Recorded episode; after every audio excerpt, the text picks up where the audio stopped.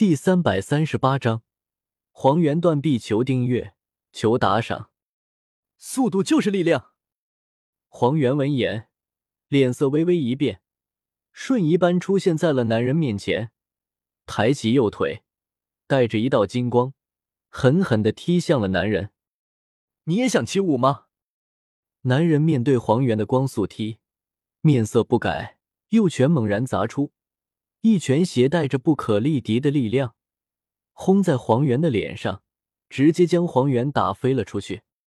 那里，见到黄猿被一拳打飞出去，饕餮女和路飞他们眼珠子都快吓飞出来了。那可是海军大将，就这么被一拳打飞了，该不是假的吧？拍卖场外面围着的一群海军，突然看见拍卖场的墙壁被什么撞出了一个大洞，然后一道人影紧跟着飞了出来，避闪不及的海军被砸得一阵人仰马翻。你到底是谁？饕餮女看着萧邪的背影，有些震惊地问道。无名，宇智波斑。男人说完，头也不回朝着拍卖会场外面走去。宇智波斑。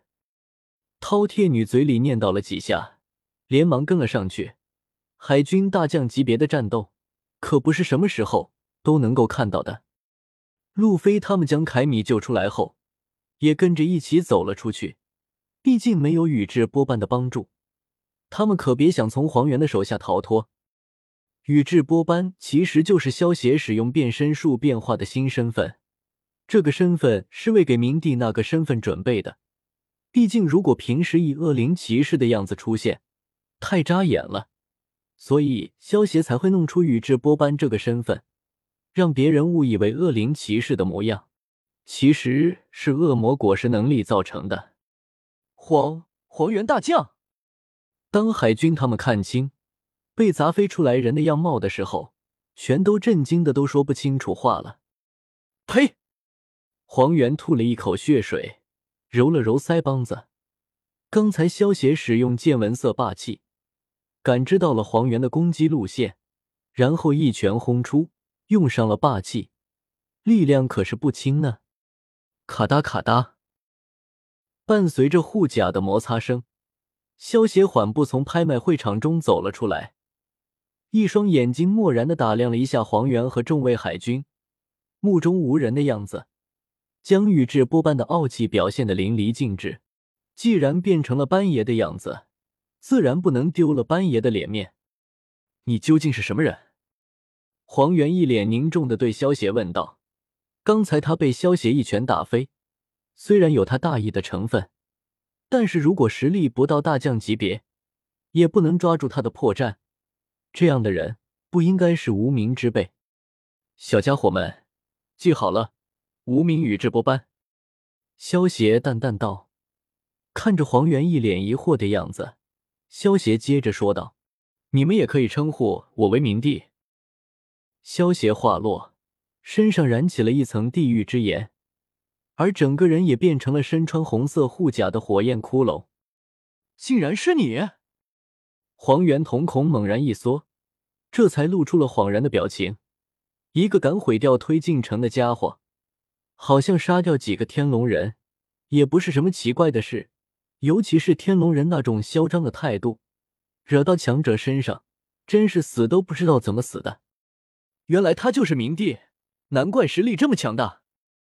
饕餮女和他的船员们全是一脸崇拜地看着萧协，能够毁掉推进城，然后全身而退。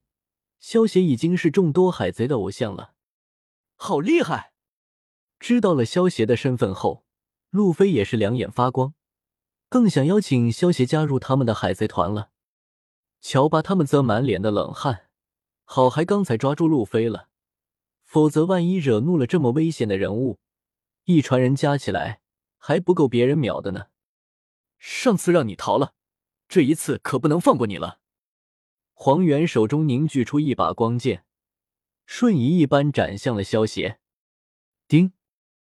萧协手中凝聚出一把由地狱之炎组成的火焰剑，挡住了黄猿的斩击，一剑逼退黄猿。萧协冷笑道：“你真的觉得无视逃跑吗？是不是？试一试就知道了。黄猿右手持着光剑，抬起左手，朝着萧协发射了几道雷射。哼！萧协不屑地轻嗤了一声，左手一挥，几道墨绿色的虚闪，将黄猿的雷射全都抵消掉了。黄猿双眼微微一凝，萧协如果是躲过他的雷射，倒没什么，但是将他的雷射全都一一抵消掉，这就有点恐怖了。至少说明萧协的见闻色霸气已经到达一个非常恐怖的境界了。嗖！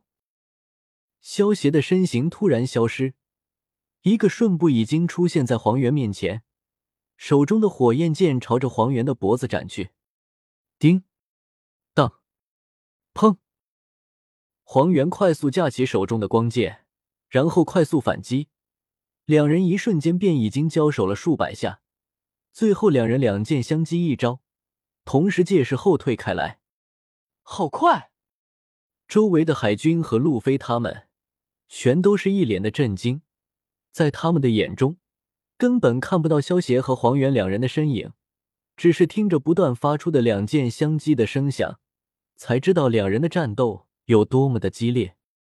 黄猿心中越发凝重了起来，他没想到萧协的速度竟然能够跟得上他。当然萧协没有使用响雷果实的能力，速度自然是没有黄猿快的。不过虽然黄猿的速度达到光速，但是他出手的时候速度是没有光速那么快的，所以萧协才能在见闻色霸气的帮助下跟上黄猿的攻击速度。看来不使用点底牌是对付不了黄猿了。萧协因为不想暴露赏金猎人的身份，所以没有使用响雷果实的能力。不过想要拿下黄猿的话，光凭萧协现在的速度还有些不够看。萧协爆射而出，身形瞬间出现在了黄猿身后，一剑挥出，黄猿面对萧协的火焰剑，自然是使用光剑回身格挡。不过出乎黄猿的意料的是，萧协的出剑速度突然暴增了10倍，一剑将黄猿的右臂给砍断了。哼！黄猿一脸痛苦地捂着断臂的伤口处，萧协的火焰剑虽然没有附加武装色霸气，但是火焰剑是由地狱之眼组成，直接将黄猿断掉的右臂给烧成了灰烬。也就是说，黄猿彻底失去了右臂，使用元素化也恢复不了。黄猿大将，您没事吧？